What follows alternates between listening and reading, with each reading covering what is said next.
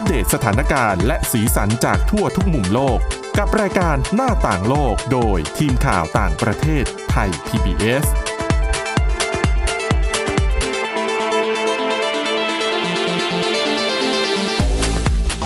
สวัสดีค่ะคุณผู้ฟังขอต้อนรับเข้าสู่รายการหน้าต่างโลกค่ะ วันนี้นะคะมีเรื่องราวที่น่าสนใจเกี่ยวกับเรียกว่าเป็นเป็นผลพวงนะคะที่เกิดจากที่เกิดขึ้นจากความ เอ่อเจริญก้าวหน้าในโลกยุคปัจจุบันนะคะ จนส่งผลให้ญี่ปุ่นเนี่ยเขาเกิดปัญหาที่เรียกว่าปัญหาวิกฤตบ้านร้าง ก็คือบ้านร้างมีจำนวนเพิ่มมากขึ้น แต่ว่าเขาก็มีรัฐบาลเนี่ยพยายามหาทางแก้ปัญหาซึ่งน่าสนใจมากนะคะสำหรับวันนี้ค่ะ พบกับคุณวินิษฐาจิตกรีและดิฉันสวรักษ์จากวิวัฒนาคุณค่ะ สวัสดีค่ะอะคุณวินิษฐาที่ดิฉันเกริ่นไปเมื่อสักครู่นี้นะคะอ่า อันนี้จริงๆเป็นปัญหาที่คนส่วนใหญ่ก็ไม่ค่อยรู้เนาะเพราะจริงๆเมืองไทยเราก็ไม่ได้ถือว่าเป็นเรื่องใหญ่นะคะสำหรับเรื่องของบ้านร้างเนี่ยแต่ว่าที่ญี่ปุ่นเนี่ยเขาบอกว่าเป็นปัญหาใหญ่เหมือนกัน เพราะว่าญี่ปุ่นเป็นประเทศเล็กอืมพื้นที่มีน้อยค่ะนะคะ ซึ่งมันแตกแตกต่างจากบ้านเรา บ้านเรานี่มีพื้นที่ค่อนข้างเยอะใช่ดันั้นบางทีพื้นที่ที่เป็นรกร้าง หรือว่าบ้านที่ไม่ได้มีคนอยู่อาศัยเนี่ย ถูกปล่อยทิ้งไว้ก็ไม่ค่อยเรียกว่าคนก็ไม่ค่อยซีเรียสกับปัญหานี้เท่าไหร่ บางทีร้างเป็นหมู่บ้านเลยนะอืมแถวบ้านใช่มีจากพิษเศรษฐกิจปี 40อ๋อที่ค่ะเขาสร้างไม่เสร็จแล้วคือใหญ่มากค่ะและเป็นทางที่ใช้สัญจรด้วยทุกวันนี้อืมแต่แต่ก็ยังร้างอยู่แบบนั้น แล้วก็ไม่ติดฟงติดไฟอืมแต่มีคนเข้าไปอยู่ไหม มีคนไร้บ้านที่มาตั้งอ่าบ้านแบบสังกะสีค่ะ เสริมๆแถวๆนั้น แต่ว่าคนที่แต่บ้านจริงๆอะมันยังสร้างไม่เสร็จอืม แถวที่ดิฉันอยู่ก็มีแบบนี้เหมือนกันอืมแล้วปรากฏว่าก็มีอะคือคนไร้บ้านคนจนก็คือไปจับจอง พื้นที่ใช่ในหมู่บ้านจัดสรรที่ที่เขาปิดกิจการไปแล้วอะนะค่ะแล้วประเด็นคือว่าก็มีหลายคนที่ถือโอกาสแสดงความเป็นเจ้าของ ทั้งทั้งๆตัวเองไม่ใช่เจ้าของไงมคือแค่เข้ามายึดพื้นที่ก่อน แล้วก็กลายเป็นมีการเช่าช่วงหืมขายต่อให้กับคนอื่นโอ้โหๆซึ่งเป็นคนจนที่เขาไม่ได้มีเงินไปซื้อแบบ ไปเช่าบ้านที่แบบดีๆอะนะคะค่ะอะอันเนี้ยอันนี้เป็นประสบการณ์ตรงที่พวกเราได้พบประสบมา ทีนี้ที่ญี่ปุ่นเนี่ย ปัญหาก็คือว่าทำไมบ้านร้างถึงเยอะ โดยเฉพาะยิ่งในชนบท อันนี้พอเดาได้ไม่ยาก ก็คือ ถ้าเป็นชนบทเนี่ยก็ทราบกันดีอยู่นะคะ ว่าการหางานทำมายากค่ะต่อให้ได้งานเนี่ย เงินเดือนก็น้อยอาจจะไม่เพียงพอ แล้วก็คนหนุ่มคนสาวก็คงอยากจะเข้าไป แสวงหาอนาคตที่ดีกว่า ไปทำงาน ในเมืองนะจะได้เงินดีกว่าค่ะแล้วก็ปล่อยให้ผู้สูงอายุเนี่ยอยู่ในบ้านชนบท ทีนี้พอถึงเวลาที่ผู้สูงอายุเหล่านั้นเสียชีวิตไปแล้วค่ะนะคะ แต่ว่าลูกหลานเนี่ยก็คือมาปักหลักใช้ชีวิตอยู่ในเมืองใหญ่ไปแล้วเนี่ย ก็เลยทำให้บ้านจำนวนมากนะคะ กลายเป็นบ้านร้างนะคะทำให้รัฐบาลญี่ปุ่นค่ะเขาก็ออกมาสนับสนุนให้ประชาชนเนี่ย ขายบ้านไปเหอะอืม คำว่าประชาชนในที่นี้ก็แน่นอนก็ย่อมจะหมายถึงลูกหลาน เพราะว่าก็ไม่ได้ไปดูแล เพราะตัวเองก็กลับมาอยู่ก็คงไม่ใช่ไม่ใช่ที่นะคะ หรือจะเหมือนแบบเอาเอากลับมาพัฒนาบ้านทำเป็นบ้านหลังที่สองอืมเอาไว้พักผ่อนก็อาจจะไม่ได้มีเงินเยอะขนาดนั้นนะคะ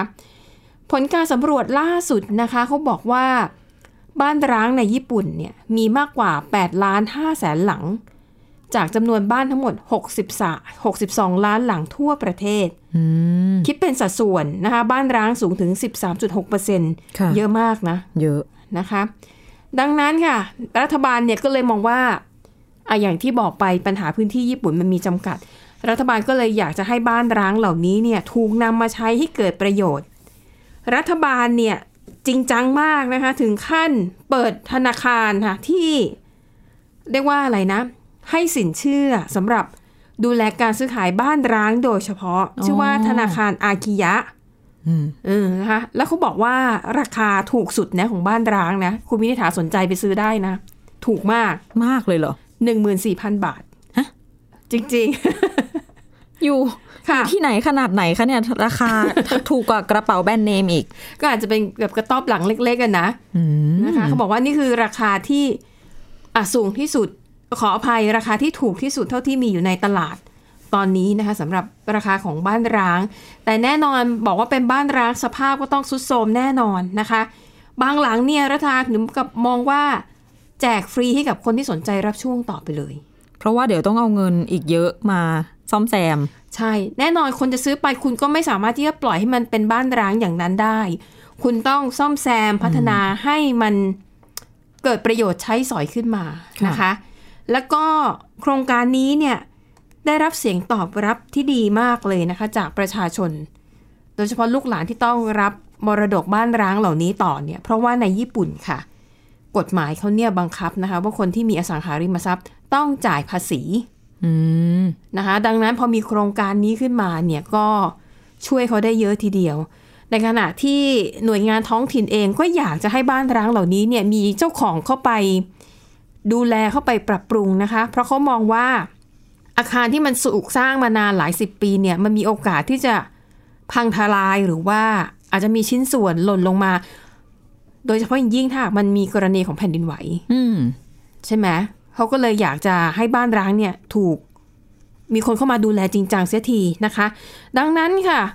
ในหน่วยงานท้องถิ่นบางแห่งนะคะถึงกับออกนโยบายดึงดูด ให้คนเนี่ยเข้ามาซื้อบ้านร้างเหล่านี้ แล้วก็เข้ามาเป็นผู้อยู่อาศัยในชุมชน อืม ถ้ามาอยู่เขาก็ได้ภาษีด้วยเนาะใช่นะคะ ยกตัวอย่างค่ะที่เมืองมิคาสะในจังหวัดฮอกไกโดเขามีสวัสดิการสำหรับการดูแลเด็กแล้วก็การซื้อบ้านใหม่เออนะคะ ก็ช่วยลดจำนวนบ้านร้าง ในเมืองนี้ไปได้ถึง 11%นะคะ แล้วก็อย่างที่เมืองไดเซนในจังหวัดโทโทริ ก็เหมือนกันก็สนับสนุนเงินประมาณ 570,000 บาทสำหรับคนที่ต้องการปรับปรุงบ้านใหม่นะคะเอ่อนโยบายเหล่านี้เนี่ยก็ช่วยลดจำนวนบ้านร้างไปได้เช่นเดียวกัน ส่วนพนักงานออฟฟิศนะคะแล้วก็อาศัยอยู่ในเขตชนบทอ่าเขายกตัวอย่างเช่น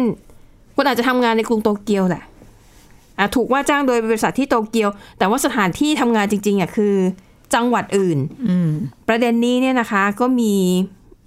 ภาครัฐเนี่ยก็ให้เงินสนับสนุนนะคะ ให้บริษัทเอกชนเนี่ยนำเงินไปสนับสนุนพนักงานอีกทีในการอาจจะไปเช่าบ้านหรือว่าไปสนับสนุนคนที่เอาบ้านร้างมาปรับปรุงแล้วทำเป็นบ้านเช่านะคะ ซึ่งบ้านร้างในญี่ปุ่นส่วนใหญ่เนี่ยจะเป็นบ้านร้างที่มีขนาดค่อนข้างใหญ่ เพราะว่าอยู่ในชนบท แล้วก็ก่อสร้างนานแล้วนะคะ แล้วก็ใช้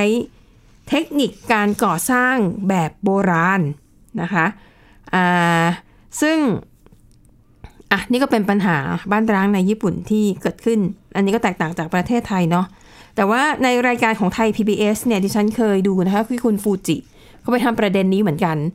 แล้วก็เอามาเล่าสู่กันฟังละกัน คือก็เป็นลักษณะของบริษัทแบบนี้แหละค่ะ แต่บ้าบ้านร้างที่บริษัทเหมือนกับพาผู้ที่สนใจอยากจะเช่าหรือว่าซื้อเนี่ย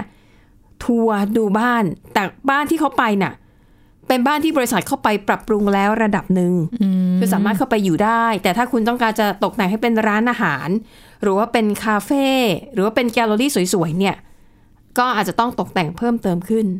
นะคะแล้วบอกว่าโครงการนี้ดีมาก เพราะว่าเจ้าของบ้านก็ได้ปล่อยเช่าค่ะบ้านที่ตัวเองไม่ได้มาอยู่ คนที่ต้องการทำธุรกิจหรือพวกศิลปิน อยากจะได้แบบบ้านที่ที่แบบเข้าไปอยู่ได้เลย ก็ได้ประโยชน์อีกทางหนึ่งเหมือนกัน นะคะเออนี่ก็เป็นข้อมูลที่น่าสนใจ อ่าไหนๆอยู่ที่ญี่ปุ่นแล้วไปต่อกันที่อีกประเด็นหนึ่งค่ะ เป็นเรื่องการปรับตัวของวัด ถ้าเป็นคนไทยเนี่ย เวลาบอกว่าโอ้ยเดี๋ยวไปนอนวัดดีกว่า อืมอันนี้จะเป็นลักษณะเหมือนกับ ไม่มีเงิน เออ คือ ไม่ค่อยมีเงินไปซื้อไม่มีเงินไปเข้าโรงแรมกิน ไม่มีไม่มีที่นอน ใช่นะคะ ซึ่งในปัจจุบันนี้มันก็ยังมีอย่างนั้นจริง ๆ อย่างบางที เอ่อ ถ้าเป็นคนกลุ่มใหญ่ ๆ ที่ต้องเดินทางไปไหนสักที่แล้วไอ้อย่างทหารเนี่ยดิฉันเคยเห็น บางทีเขาไปไปช่วยงานหรืออะไรอย่างเงี้ยแล้วค่ะทางการจะไม่ได้มีที่ให้เขาอืมทหารเยอะๆนอนพักกันนะคะ ก็ไปอาศัยนอนตามศาลาวัด ซึ่งเขาก็นอนจริง ๆ นะ หรือแม้แต่คนที่ไปปฏิบัติธรรมค่ะก็นอนในวัดก็นอนตรงศาลาโล่งๆอะนะคะ แต่ที่ญี่ปุ่นเขาก็มีแบบนี้เหมือนกันค่ะ ไปนอนที่วัด แต่คำว่าไปนอนที่วัดในประเทศญี่ปุ่นเนี่ย คือแตกต่างจากแนวคิดของไทยแบบสิ้นเชิงเลยนะคะ เพราะว่าวัดของญี่ปุ่นเนี่ยเขามีการดัดแปลงรูปแบบของที่พัก ให้มีลักษณะที่อยู่ได้แบบสะดวกสบาย ถ้าเทียบง่ายๆเหมือนกับคุณไปญี่ปุ่นแล้วไปนอนพักแบบเรียวกัง อืม เรียวกังเนี่ยก็คือเป็นบ้านถ้าเทียบกับคนไทยคืออะไรโฮมสเตย์อะคือเป็นบ้านคนธรรมดาเนี่ยแหละ แต่มีการปรับปรุงพัฒนาสามารถ รองรับแขกได้ ทั้งคนญี่ปุ่นแล้วก็คนต่างชาติค่ะแล้วก็ในในบ้านพักแบบเรียวกังเนี่ย ก็จะมีการเสิร์ฟอาหารให้ด้วยนะ ถ้าลูกค้าต้องการ มีห้องน้องห้องน้ำมีสิ่งอำนวยความสะดวก ครบครัน แล้ววัดที่ญี่ปุ่นเขาก็ทำแบบนี้เหมือนกันนะคะ แต่ว่าที่ญี่ปุ่นเนี่ยเขามีสตาร์ทอัพที่ทำธุรกิจไปพักที่วัดเนี่ย โดยเฉพาะสตาร์ทอัพของเขาชื่อว่าแชร์วิงนะคะ คือเราอาจจะฟังดูโหไปนอนที่วัดมันจะไปน่านอนเหรอ แต่ถ้าไปดูรูปนะคุณผู้ฟัง น่าอยู่มาก คือแต่งที่พักเนี่ยเหมือนสไตล์มูจิอะเรียบเรียบๆญี่ปุ่น ใช่ญี่ปุ่นใช่อืมนะคะ แล้วเขาบอกว่าการไปนอนที่วัดในญี่ปุ่นเนี่ย จะทำให้ผู้เข้าพักได้ประสบการณ์ที่คุณไม่สามารถหาที่ไหนได้ ขนาดนั้นเชียว ใช่ เพราะว่าวัดบางแห่งเนี่ย ถึงขั้นที่มีกิจกรรมเสริม ที่เปิดโอกาสให้ผู้เข้าพักอะได้เข้าไปร่วมทำเช่น การทำพระเครื่องเป็นต้นล้ำมากค่ะ นะคะ แล้วก็ทำไมวัดถึงต้องปรับตัว มารับลูกค้าแบบนี้นะคะอ่าแน่นอนก็คือเรื่องของการหาเงินเพื่อมาบูรณะดูแลวัดให้สามารถอยู่ต่อไปได้ท่ามกลางเศรษฐกิจที่ มันก็แย่อะเนาะนะคะ แล้วก็ แน่นอนในเมื่อคุณมาพักในลักษณะนี้เนี่ย คงจะไม่มีเจ้าหน้าที่แบบมาคอยอำนวยความสะดวกเหมือนในโรงแรมค่ะก็จะคล้ายๆกับเรียวกังนั่นแหละ คือคุณต้องจองห้องพักแบบออนไลน์ ก็จะไม่มีพนักงานหรอกแต่ว่า ก็อาจจะมีเจ้าหน้าที่หรือมีพลานเนี่ยที่เข้ามาให้คำแนะนำว่าอะกุญแจห้องอยู่ตรงนี้อืมอะสถานที่ข้างๆ วัดเนี่ยมีอะไรบ้างนะคะ แล้วก็ที่สำคัญเนี่ยทางแอปพลิเคชันแชร์วิงเนี่ยเขาบอกว่าเขาก็สามารถที่จะทำหน้าที่เป็นเหมือนกับเจ้าหน้าที่บริการลูกค้าแทนวัดได้ด้วย ที่สำคัญแชร์วิงเนี่ยทำงาน 24 ชั่วโมงนะคะค่ะถ้าลูกค้ามีข้อสงสัยข้อเออต้องการความช่วยเหลือเนี่ยก็สามารถติดต่อ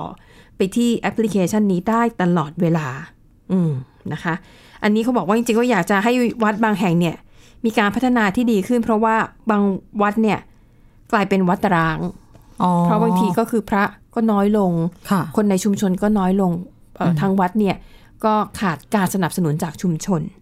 นะคะ อันนี้ก็เป็นปัญหาแล้วก็เป็นการปรับตัวที่เกิดขึ้นน่าสนใจนะคุณวินิษฐา น่าคิดเหมือนกันนะ ถ้าวัดเรามีโอกาสได้เดินทางอีกทีนะอืมโอ้โห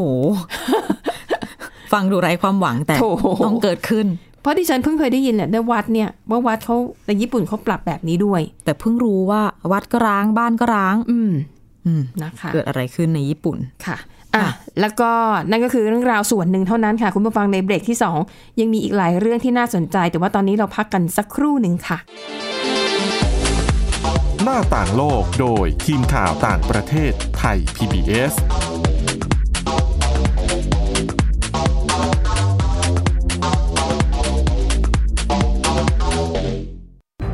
ฟัง ความคิดก็ดังขึ้น เต็มอิ่งทั้งความรู้และความสนุกกับไทย PBS Podcast อาหารเนี่ยมันจะมีสัญญะทางการเมืองเนี่ยซ่อนอยู่ มีเจ้าหญิงแสนสวยพระองค์หนึ่งถูกสาปให้เป็นโรคซึมเศร้าคำนี้มันมีความหมายมากคำว่า winter of something เนี่ยฤดูหนาวของอะไรก็ตามเนี่ยมันจะมีเหตุการณ์ในประวัติศาสตร์ที่มันจะถูกใช้คำว่า winter เนี่ยตลอดเวลา ทางการจีนออกมาเปิดเผยนะคะว่าประชาชนที่เป็นผู้ใหญ่ประมาณครึ่งหนึ่งของทั้งประเทศอะ มีน้ำหนักเกินแล้วก็เป็นโรคอ้วน ตอบโจทย์ทุกไลฟ์สไตล์ตั้งแต่มีโควิดเนี่ย Apple สร้างสรรค์ฟีเจอร์เพื่อให้มันสอดคล้องกับโควิดเลย ผมจะนำมาเล่าใน EP นี้เนี่ย คือเกี่ยวกับค่ายกักกันอัลชวิกในประเทศโปแลนด์ฟังได้ทุกที่ทุกเวลาทุกช่องทาง ค้นหาคำว่าไทย PBS Podcast หรือที่เว็บไซต์ www.thaipbspodcast.com รงเรียนเลิกแล้ว กลับบ้านพร้อมกับรายการ Kids Hours โดยวัญญาชยโย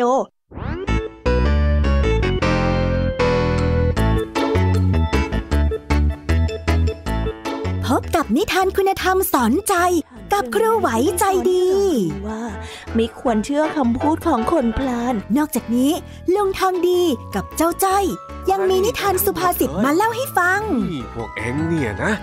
มันลิงหลอกเจ้ากันจริงทั้งยังมีนิทานเด็กดี และพี่ยามีเล่านิทานสนุกสุดหันษาให้น้อง ๆ ได้ฟัง ทุกวันจันทร์ถึงศุกร์ 17 นาฬิกา ทางวิทยุไทย PBS www.thaipbsradio.com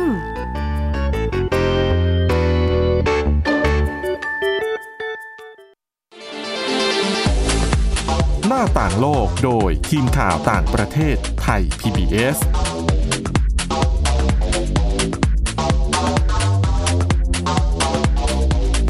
กลับเข้าสู่ช่วงที่ 2 ค่ะ คุณผู้ฟังคะเบรกนี้นะคะ เราจะไปดูเรื่องของปัญหาการเปลี่ยนแปลงของสภาพอากาศโลก ซึ่งล่าสุดค่ะมีรายงานนะคะจากคณะกรรมาการการเปลี่ยนแปลงสภาพอากาศของอังกฤษ ซึ่งรัฐบาลอังกฤษเนี่ยเขาตั้งคณะกรรมาการชุดนี้ขึ้นมาเพื่อให้ศึกษาว่าตอนเนี้ย อังกฤษเนี่ยมีการเตรียมความพร้อมเพื่อรับมือกับความการเปลี่ยนแปลงของสภาพอากาศได้ดีพอหรือยังค่ะนะคะ ปรากฏว่ารายงานออกมา อ่านแล้วก็น่าเป็นห่วงเหมือนกันคุณวินิษฐาอืมคือในรายงานฉบับนี้นะคะ เตือนว่าเอ่อการเปลี่ยนแปลงของสภาพอากาศโลกนั้น จะมีความรุนแรงมากกว่าที่เราคิดหรือคาดการณ์กันไว้ก่อนหน้านี้ การเปลี่ยนแปลงที่เกิดขึ้นก็ยกตัวอย่างเช่นเอ่อ คลื่นความร้อนหรือว่า heat wave นะคะค่ะที่เราเวลาเราเราแปลข่าวเนี่ย เริ่มเห็นมันกลายเป็นสิ่ง แทบจะเกิดขึ้นเป็นปกติแล้วอะโดยเฉพาะอย่างยิ่งในแถบยุโรปอืมนะคะ แล้วก็เรื่องของฝนที่จะตกหนักมากผิดปกติอืมซึ่งจะทำให้เกิดน้ำท่วมในหลายพื้นที่ของเกาะอังกฤษ ซึ่งรายงานฉบับนี้เนี่ย นอกจากมีคำเตือนแล้วเขาก็ยังมีคำแนะนำด้วยนะคะคำแนะนำหลักๆก็คือเขามองว่ารัฐบาลเนี่ยควรจะต้องแก้ไขกฎระเบียบเรื่องการก่อสร้างอาคารต่างๆ ให้รับมือกับภัยธรรมชาติที่กำลังจะรุนแรงมากขึ้น ไม่ว่าจะเป็นบ้านพักนะคะสิ่งปลูกสร้างต่างๆ รวมถึงการวางระบบสาธารณูปโภค เพื่อเตรียมรับมือในภาวะที่หากเราถูกซ้ำเติมด้วยภัยพิบัติ อย่างเช่นน้ำท่วม อะไรแบบนี้ว่าเราจะแก้ปัญหาอย่างไรนะคะ แล้วเขาก็บอกว่าตอนนี้ค่ะ การเตรียมรับมือของรัฐบาลอังกฤษนั้นก็ยังไม่ดีพอ ยังไม่สามารถรับมือกับการเปลี่ยนแปลงของสภาพอากาศได้นะคะเขาบอกว่ายกตัวอย่างนะคะเรื่องของภัยจากคลื่นความร้อนเนี่ยเขาบอกว่ายกตัวอย่างในปี 2018 เขาบอกว่าจำนวนผู้ที่เสียชีวิตที่มีสาเหตุเกี่ยวข้องจากสภาพอากาศที่ร้อนจัด มีมากถึง 864 คน อันนี้คือสำรวจเฉพาะในอังกฤษเท่านั้นนะคะ แล้วก็พออากาศเปลี่ยนแปลงมากๆเนี่ย มันก็มีปัญหาเรื่องของแหล่งน้ำคือ มีทั้งร้อนจัด ฝนตกหนักเกินไป น้ำท่วมมากเกินไป คือมันไม่มีความพอดีอะไรเลยสักอย่างนะคะ ดังนั้นรายงานฉบับนี้เขาก็บอกว่าในอนาคตไม่ช้าเนี่ยเราจะได้เห็น ภัยธรรมชาติที่มันทวีความรุนแรงมากขึ้นอย่างที่เราไม่เคยเห็นมาก่อนเป็นเวลานานหลายปีนะคะในส่วนของอาคารเนี่ยคืออาคารที่กำลังจะก่อสร้างใหม่เนี่ยเข้าใจได้ว่าควรจะต้องคือเริ่มสร้างโดยวางวางโครงสร้างหรือว่าวางผังอาคาร ให้มันสอดรับกับเรื่องของความร้อนที่จะเพิ่มสูงขึ้น แต่สำหรับอาคารเดิมที่มีอยู่แล้วเนี่ยเขาแนะนำนะคะว่า ให้เพิ่มฉนวนกันความร้อน เพื่อลดการใช้พลังงานภายในอาคาร แล้วก็อ่าพวกบรรดาเจ้าของอาคารหรือว่าห้องพักที่ให้เช่าทั้งหลายเนี่ยควรจะต้องปรับปรุงเรื่องการเรียกว่าอะไรระบบที่มันสร้างความเย็นในห้องพักนะคะให้กับผู้เช่าอย่างเช่น อาจจะทำม่านกันแดดเพิ่มขึ้นอ๋อหรือติดฟิล์มกันแสงอ่าเอ้ยฟิล์มกันแดดค่ะนะคะ หรือหรือถ้าเป็นไปได้เนี่ยควรจะปลูกต้นไม้ เพื่อเวลาที่อากาศร้อนเนี่ยอย่างน้อยก็คือ ต้นไม้ให้ความร่มเงา อย่างน้อยเนี่ยการใช้เครื่องปรับอากาศ มันก็จะลดลง เพราะเมืองนอกก็คงไม่เหมือนเราคืออย่างเราเนี่ย บ้านค่ะบางคนที่กระจกเยอะๆ อาจจะติดฟิล์มกันแสงอยู่แล้วอืมเพราะมันร้อนมากค่ะแต่ที่นู่นฝรั่งชอบแสงแดชอดบแสงแดด อืมนะคะอ่าแล้วก็เรื่องของอาคารแน่นอนค่ะเขาบอกว่า อาคารที่จะปลูกสร้างใหม่เนี่ยควรจะวางเอ่อเรียกว่าอะไรนะโครงสร้างอาคารให้อากาศถ่ายเทภายในอาคารได้นะคะอย่างอาคารคอนโดมิเนียมยุคนี้เนี่ยดิฉันก็เห็นหลายโครงการที่มีการออกแบบที่น่าสนใจมาก แล้วก็เน้นที่ให้ลมเนี่ยพัดผ่านได้ทุกห้อง ไม่ว่าคุณจะอยู่ห้องแบบส่วนไหนของตึกก็ตามนะคะ แล้วก็มีการติดตั้งฉนวนกันความร้อนอะไรเงี้ยและหลายค่ะที่ ก็จะปลูกต้นไม้อืมอันนี้เขาบอกเขาแนะนำให้ทำนะคะ แล้วเขาก็บอกว่าเรื่องของสภาพอากาศ การดำรงชีวิตของสิ่งมีชีวิตต่างๆ เนี่ย จะเผชิญกับความยากลำบากมากขึ้นไม่ว่าจะเป็นสัตว์หรือต้นไม้ เขาบอกว่าการเปลี่ยนแปลงของสภาพอากาศจะทำให้สิ่งมีชีวิตบนโลกเนี่ย มีชีวิตอยู่ยากมากขึ้น เขาบอกว่ายกตัวอย่างต้นบีชนะคะ ที่ปลูกในอังกฤษเนี่ยเขาบอกว่าในช่วงปี 2050 หรืออีกประมาณ 20 กว่าปีนับจากนี้ ต้นบีชเนี่ยจะไม่จะไม่สามารถอยู่รอดได้ในทางภาคใต้ของอังกฤษ เนื่องจากสภาพอากาศมันเลวร้ายมากนะคะ แล้วก็เออเรียกว่าสิ่งมีชีวิต 3 ใน 4 ของสิ่งมีชีวิตที่อาศัยอยู่บน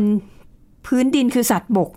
อืม ในช่วงปลายศตวรรษนี้นะคะ นี่ปีอะไร2021อืมในช่วงใกล้ๆปี 2000 เกือบถึง 2,100 อะ ค่ะ ก็สัตว์บก 3 ใน 4 จะดำรงชีวิตอยู่ยากมาก ก็คือ 80 ปีประมาณ อืมฮึนะคะ เขาบอกว่าสิ่งที่พอจะช่วยได้ก็คือพื้นที่ชุ่มน้ำทั้งหลาย แต่ปัญหาก็คือว่า การเปลี่ยนแปลงของสภาพอากาศ จะทำให้พื้นที่ชุ่มน้ำเนี่ย ไม่มีน้ำกลายเป็นพื้นที่แห้งแล้ง ร้อนจัดค่ะ ซึ่งหน้าที่ของพื้นที่ชุ่มน้ำเนี่ย มันจะช่วยดูดซับอ่าก๊าซคาร์บอนไดออกไซด์ไม่ให้ขึ้นไปอยู่บนชั้นอวกเอ่อชั้นอากาศนะคะค่ะชั้นบรรยากาศ แต่ถ้าเมื่อไหร่ที่พื้นที่ชุ่มน้ำเนี่ย มันกลายเป็นพื้นที่แห้งแล้งหนึ่งนอกจากมันจะไม่มี ไม่มีการดูดซึมเอาก๊าซคาร์บอนไดออกไซด์แล้วเนี่ยก๊าซคาร์บอนไดออกไซด์ที่มันเคยดูดซึมไว้ก่อนหน้านี้ มันจะถูกคายอ๋อแล้วก็ลอยขึ้นไปในชั้นอวกเอ่อในชั้นบรรยากาศค่ะ ซึ่งมันก็จะทำให้สถานการณ์มีแต่แย่กับแย่ลงเท่านั้นนะคะ ดังนั้นสิ่งที่รายงานฉบับนี้ แนะนำให้ทำทันทีก็คือ รัฐบาลเนี่ยจะต้องทำให้พื้นที่ชุ่มน้ำเนี่ย กลับมามีน้ำแบบร้อยเปอร์เซ็น แล้วนี่ถือเป็นเรื่องเร่งด่วนที่ควรต้องทำนะคะ ข้อต่อมาค่ะเขาบอกว่าถ้าหากว่าโลกเผชิญกับการเปลี่ยนแปลงของสภาพอากาศที่เลวร้ายมากขึ้น ผลกระทบที่เราจะต้องรับมือให้ได้ก็คือหนึ่งคุณจะต้องหาทางรับมือกับเรื่องของระบบขนส่งที่ชะงักแน่นอน ซึ่งในรายงานของ BBC ฉบับนี้นะคะเขายกตัวอย่างกรณีเหตุการณ์น้ำท่วมปี 2554 ของประเทศไทยโหเขาบอกว่าเมืองเมืองไทยตอนนั้นเนี่ยเกิดน้ำท่วมหนักมาก จนส่งส่งผลกระทบต่ออาอุปกรณ์ฮาร์ดดิสก์ของอุปกรณ์คอมพิวเตอร์ทั้งหลายค่ะเพราะว่าโรงงานมันต้องปิดไงอ่าโรงงานหลายแห่งน้ำท่วมอืมนะคะ ก็บอกนี่แหละคือผลกระทบจากการเปลี่ยนแปลงของสภาพอากาศ อันนี้เป็นสิ่งที่อังกฤษนั้นจะต้องเตรียมรับมือ และแน่นอนค่ะ ถ้าหากว่ามันมีผลกระทบเรื่องการขนส่ง สิ่งที่ขาดแคลนคือทุกอย่าง อาหาร ยาอืมเข้าของเครื่องใช้ เพราะมันขนส่งทางรถเนี่ยไม่ได้นะคะข้อต่อมาค่ะก็คือเรื่องของกระแสไฟฟ้าอาจจะไม่เพียงพอต่อความต้องการอืมเพราะถ้าอากาศร้อนจัดทุกคนก็ต้องเปิดเครื่องปรับหาอากาศเปิดแอร์อืมฮึใช่ หรือถ้าน้ำท่วมทำให้สถานีจ่ายไฟฟ้า หรือโรงงานไฟฟ้ามีปัญหา นะคะ อันนี้เป็นปัญหาที่คาดว่าจะต้องเกิดขึ้น แต่ถามว่าตอนนี้รัฐบาลอังกฤษ เตรียมความพร้อมรับมือกับสิ่งเหล่านี้ ดีพอหรือยัง ก็ยังไม่พอนะคะ แล้วก็ที่เลวร้ายไปกว่านั้นเนี่ยรายงานฉบับนี้ค่ะบอกว่า ในปี 2100 เนี่ย อุณหภูมิโลกจะขึ้นสูงถึง 4 องศาเซลเซียสคือก่อนหน้านี้คำนวณไว้ว่าแค่2องศาเซลเซียสเนี่ย ก็ว่าแย่ละ น้ำท่วมโลกนะ ถ้า 4 องศาเซลเซียส มันจะเกิดอะไรขึ้นนะคุณผู้ฟัง อันนี้เป็นปัญหาทั่วโลกนะ จริง ๆ ไม่ใช่แค่อังกฤษค่ะแต่นี่คือเป็นรายงานที่เขาสำรวจเฉพาะในอังกฤษเท่านั้นนะคะอะและนี่ก็คือเรื่องราวนะคะที่หวังว่าจะเป็นประโยชน์คุณผู้ฟังนะคะ ปัญหาต่างๆ นานาที่เกิดขึ้นในต่างประเทศอะแล้ววันนี้หมดเวลาแล้วขอบคุณคุณผู้ฟังสำหรับการติดตามค่ะ วันนี้เราสองคนและทีมงานลาไปก่อนพบกันใหม่ในตอนหน้า สวัสดีค่ะ สวัสดีค่ะ Thai PBS podcast. View the world via the voice.